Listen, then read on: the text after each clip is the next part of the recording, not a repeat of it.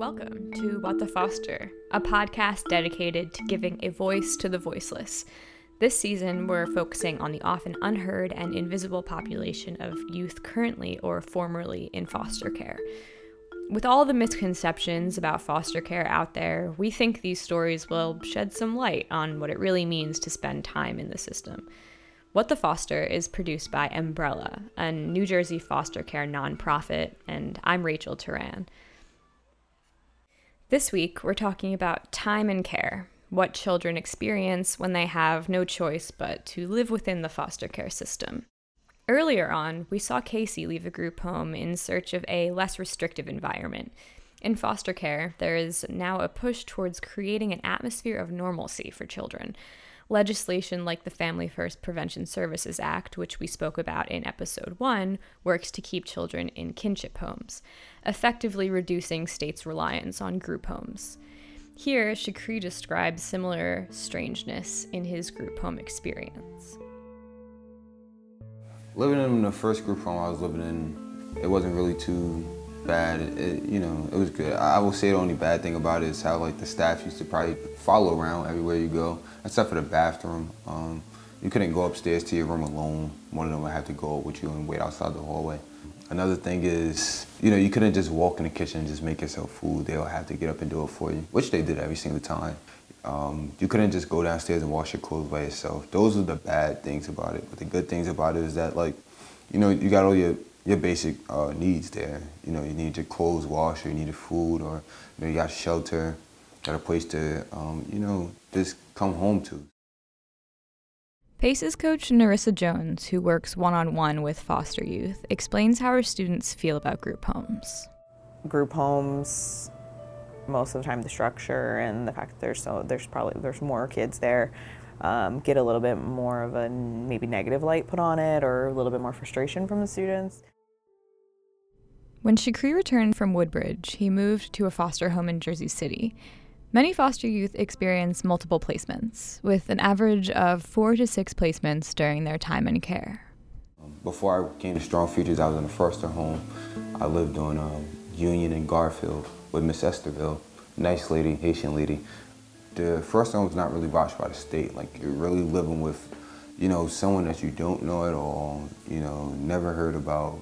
You can't even call one of your relatives and see if they know about them. No, you're really in their house in a room that they're, you know, offering up to you by the state, and you know, you live with them. And being in foster homes, sometimes they don't necessarily have to cook for you if they don't want to. You know, ultimately, you know, it's all up to the parent you know, they'll give you more freedom to like go to the refrigerator, go to the bathroom or whatever. They, they won't follow you around the house, but still, it's like sometimes, depending on your age and depending on the person, the connection might not even be there from the beginning. Yeah. So I remember living in Miss Esterville house, and you know, I would just come in from work, coming from school, and you know, just go straight to my room. So I would say that group homes are better than foster homes. Despite the current federal push away from congregate care, Shakri preferred his experiences in group homes.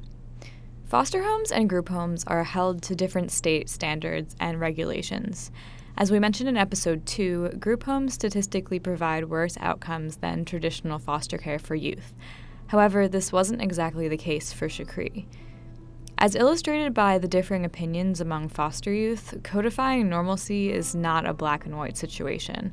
There is no one size fits all solution, and child welfare organizations have difficulty determining the best practices. Shakri also says that you really don't understand a group home until you're living in one. Sometimes, if you never experienced it before, living in a group home or living in a foster home, and your only would experience would be from like TV or reading a book or something, but when you're actually there and you're sitting around, you know, children that's younger than you or people that's older than you and staff taking care of you and how they treat you and, you know, it just starts to shift your mind like, oh, this is real. And, you know, if, if you don't start to go the right way, your children might end up here as well. You know, so that was one thing, and you know, it's it's a new reality once you're you're sitting somewhere where it's not your family, you don't know anyone, and you're put in a situation, you know, and it's it's it's easy to give up. It's real easy to give, up, and it's hard to push, you know, especially when you don't have the support too. While I was in foster homes and group homes, I wasn't really in much contact with other relatives. Shakri also had a child to look after during his time in care. His daughter wasn't allowed to stay overnight at many of the homes he was in. The rules for kids in care with children of their own perpetuate the cycle of non normalcy, with Shakri's child also not experiencing a quote normal childhood. You know, living in certain foster homes and having a child, it don't really accommodate your child. You know, the system isn't set up like that. It's just set up to, you know, shield you, make sure that person have shelter. So being in a group home, any group home or first home I was in, my daughter wasn't able to come over. So I used to have to bring my daughter to other relatives' houses for the night. Narissa chimed in on the difficulties that foster youth with their own children may face. I think there's difficulty, you know, there's more worries that they have to have now on top of navigating placements, navigating not having the supports, that kind of thing. Shakri left his foster home and moved into Strong Futures, a group home organized by Catholic Charities. In this group home, he also faced some challenges at first. It was a point of time when I first moved there, I was about to get discharged from that group home as well. I was about to get into an altercation with one of my uh, residents there. You know, they gave me another chance and I, I took it. And I'm still holding on to that chance now to this day. The structure at Strong Futures resonated with Shakri, who had experienced very little stability in the past. Strong Futures is just like just cool because we got to be our own person there. You know, uh, there wasn't staffs following us around everywhere. You know, we could come in. We had certain rules. Like one great rule was like we had to be active, meaning outside the house for at least 25 hours a week. So you couldn't just stay in the house all day. You know, things like that. So that forced you to do something. Uh, we had a great program manager, Miss Kathy. Uh, Miss Kathy, you know, you have to be in school, you have to be working, you know, you have to be working towards something. You know, you can't just be sitting at home. So that that was great. Um, Again, Narissa had some insight. The group home, the structure works for some students. And maybe in the beginning they're a little bit more resistant, but you see over time, like, oh, okay, they're actually really, they're, they start to thrive in that environment. A big part of Shakri's ability to thrive in the group home was that for once he felt like people believed in him. I actually had a story written about me because that's when I started to change and um, I received an award called the Rising Star Award. They started believing in me and they was actually like the first people I felt to start believing in me um, between like out of anyone out of my family or anybody that was close to me besides like my girlfriend. Around this time, Shakri started to evaluate his situation and determine what he wanted out of life. That meant reevaluating the choices that he was making on a daily basis. You know, I was looking at my life and looking at the people around me and how far they done got and looking at my current situation and saying to myself, you know, well, how can you make this better? You know, and something his sister Kayla said too really stuck with him. You know, Shakri, you can sell as much weed as you want to and you know, you could buy as many clothes and cars and all that, and you open up your business, whatever you want to do. But she said, once you get locked up, you can't do nothing with it. They take all that away, and then you start from the bottom. She said, you get a college degree, and you get locked up a thousand times. When you come out, the college degree is still yours. You know, can't nobody take it from you once you earned it. PACES coach, Christina Riley, sees firsthand how many of her students struggle with their college aspirations. As we saw earlier with Casey, many foster youth have a strong desire to pursue post secondary education. Unfortunately, not very many actually graduate.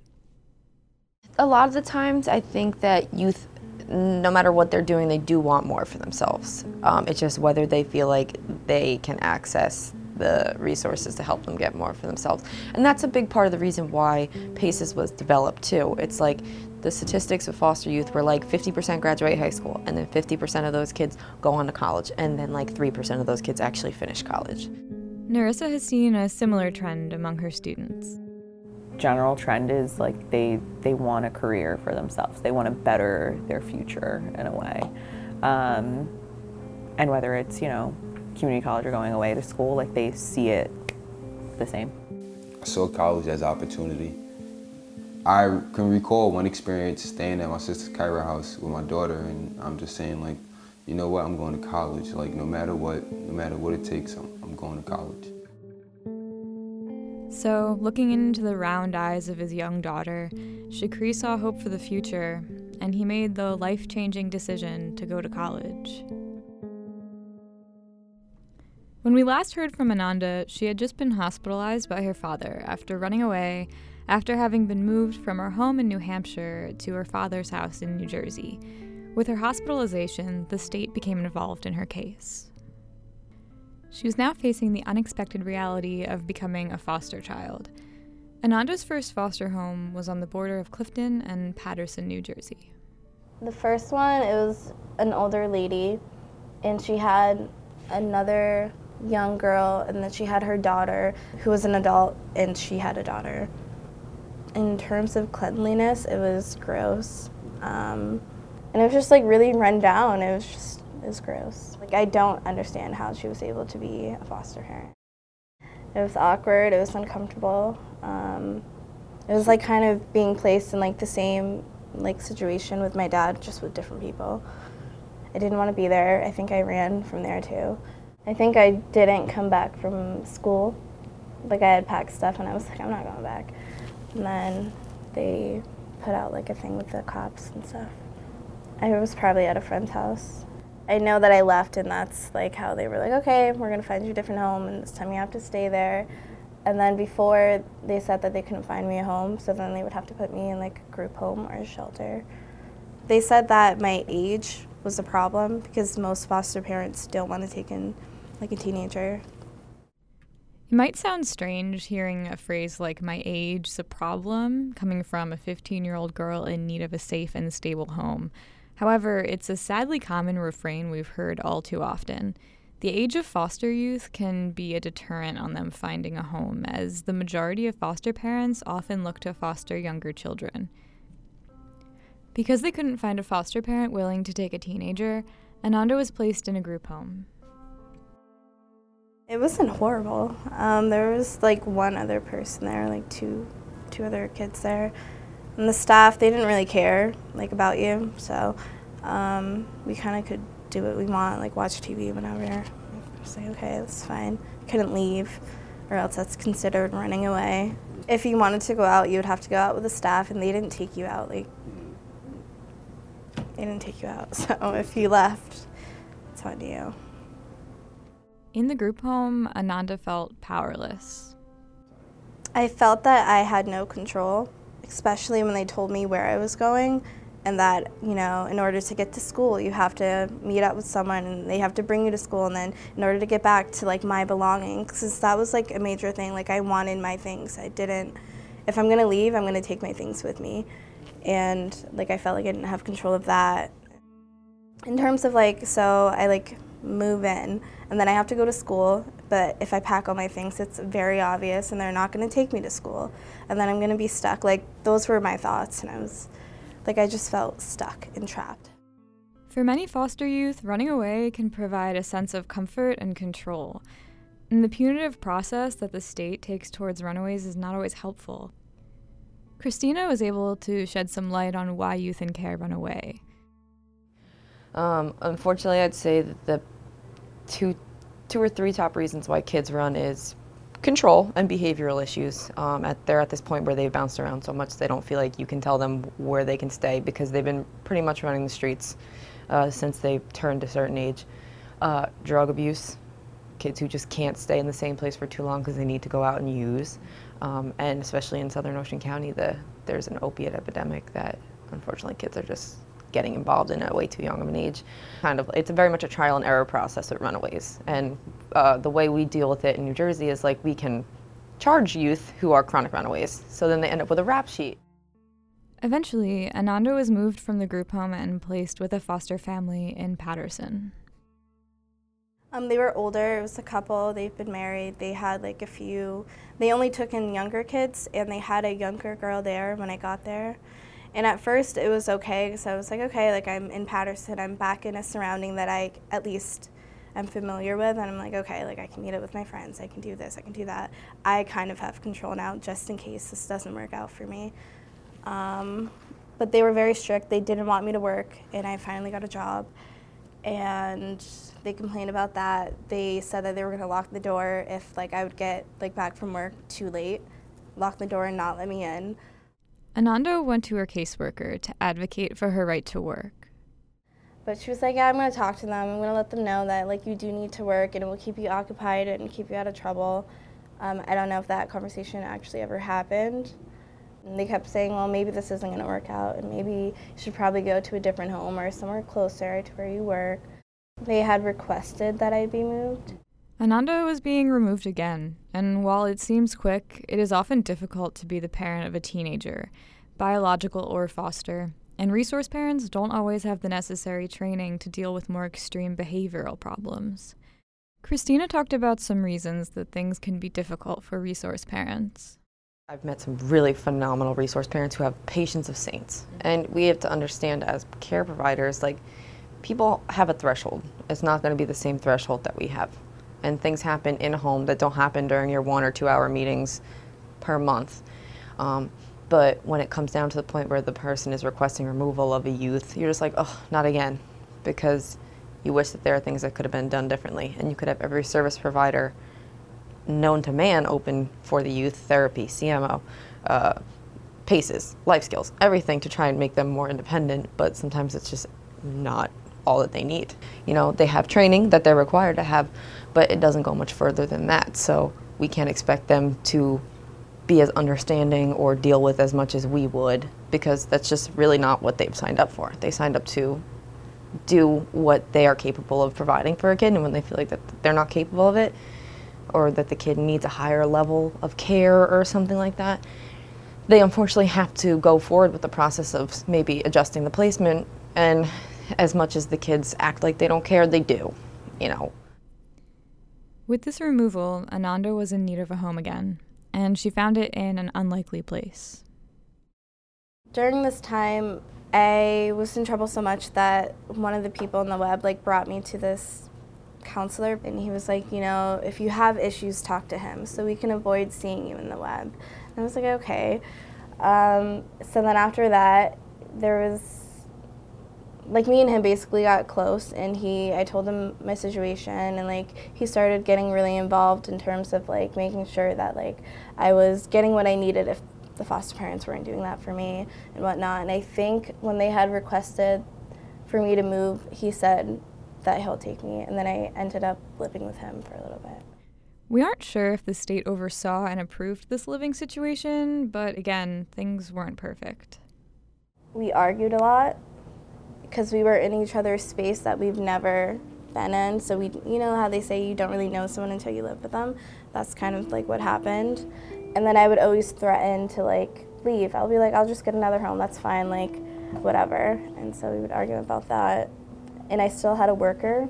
It wasn't like he like had rights or like anything yeah. like that. Like I still had a worker, and if this didn't work out, then I would have to move again. It wasn't like it didn't work out because like um, he didn't want me there, but we were we came to the the agreement that this wasn't gonna work. Like I just I wasn't happy, he wasn't happy. So Ananda moved again. This was her sixth home in about two and a half years. Christina spoke with us about how often youth in care move from home to home. In two and a half years, you would like a kid to be in one home for two and a half years. Uh, have I heard of worse? Absolutely. Like I know a kid who was in 20, 30 plus homes in three years. The more turmoil and transition they have to go through in a shorter period of time, the harder it is for them to adjust and build those kinds of bonds and relationships with people that they should consider their caretakers. But in reality, they become their own caretaker and they don't want, they, they're very resistant to the idea of having someone else taking care of them. After moving out of her counselor's home, Ananda arrived in what would be her last formal foster home. Um, the last home that like I remember being in, um, well, I was like 17. I was turning 18 in like a few months. The house, like, it wasn't bad. Like, the lady, she had like three of her own kids and two adopted kids. And then at the time, there was like another kid that was leaving. And she had never taken in like a kid as old as I was because it was an issue for most foster parents. Um, and I stayed there for about like eight months, almost nine months. It was really nice, like really, really nice. And the house and the area was nice. Like it was something that I was used to and I was comfortable in. Um, and she had an older son who had guy friends, older guy friends my age. So I was able to like meet new people and like occupy my time. So I wasn't stuck in a house. I wasn't stuck in a situation where I was uncomfortable and and I got my license that time too. So I and then I bought a car. But then there's a breakdown in communication when Ananda goes to Florida to see her family for Christmas. And then we did not communicate because I had left to go to Florida with my family to have Christmas that year. And when I came back, we got into an argument about something very little. And she was like, You basically ran away for Christmas. And I was like, How did I run away? I was with my family. I'm sorry that you maybe wanted me to spend it with your family, but at the end of the day, I'm basically an adult and like, you guys are not my family. It's possible that Ananda may not have understood the legal process of alerting caseworkers, foster parents, and receiving approval from judges to take trips. And then after that, it was like a few weeks later, and she was like, mm, "This is not gonna work out." And I was like, "That's fine." I didn't think it was gonna work out. It's not easy to form bonds with strangers in any situation, let alone after being removed from your mother's home and later institutionalized by your father. Christina explained the attitude youth take to defend themselves in these situations. I've had youth in the past who have been in and out of the shelter program that I work for, and they'll talk more about being placed with us than they will be about resource placement because, you know, in their mind, those people gave up, or, you know, it was their fault, or they didn't get them. And they're like, forget those people, they're in the past. Ananda also felt like her caseworkers had failed her they didn't care like where they placed me. They didn't care about the environment, like if staying in Paterson was going to be a good thing for me, or if moving to a town, a small town where it's something I'm used to and I can get comfortable with, then I'm like, okay, I can work with this. They didn't care about that. They didn't care about me as a person. Um, most of the workers that I had didn't care except for the last one that I have now. Best one I've ever had. It's not uncommon for a teenager to feel like people around them have failed them, especially a teen who has been let down and abandoned by multiple adults. We asked what it made her feel like her caseworkers didn't care. Their actions, the way they spoke to me, um, the way they wouldn't return my calls when I had a serious problem and I needed someone, I needed an adult because I didn't have any other adults and they were the person I was supposed to go to. They wouldn't pick up my calls. Um, they wouldn't check on me, ask me if I'm okay, if I needed anything. It was everyone else at school, like with the counselor or someone else that I had to go to to make sure that like I got what I needed, and it wasn't them. When you're a teenager and then you have these adults who have degrees and they have a job and they have a title and they're trying to tell you, especially with no experience in being a foster kid, trying to tell you like how you need to be in order to make it out when they've never been in. I didn't trust them. Social work is not an easy field. As we've mentioned before, caseworkers in many states feel the pressure of hopelessly overwhelming caseloads, which make it nearly impossible to get everything done and can make it difficult for the youth they work with to feel genuinely supported. Ananda felt right not to trust her workers because of the experiences she'd had with them. There's a few instances where I was right not to trust a worker or someone who says that they're on my team. I had one worker, he was a guy, and I was very vulnerable in his eyes, and a situation came up, and he got fired in the end, I guess you could say. I, I wouldn't say harassment because it was con- like not consensual, but like I was okay with what happened. But I was so young too, and I was like, yeah, and I was thinking like, okay, well if I do this, then I can get this, and I'm gonna get the help that I want, and he's gonna do that for me and get it. That's what I thought because I was young, but. Narissa was extremely upset to hear about this experience.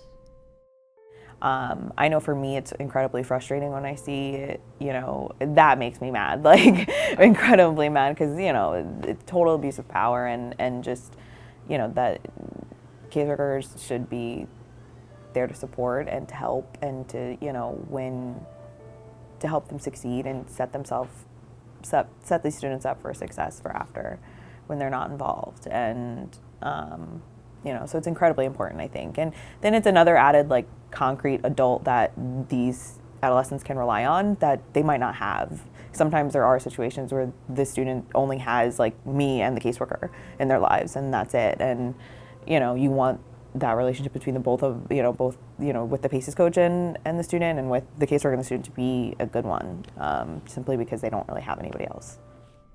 At this point ananda became eligible for independent living which we explained back in episode 2 when casey became eligible for a program as well I knew about it because they had always talked about it because of the difficulty in finding a home for me at my age. And they were like, well, maybe we can get you into it early, but not really.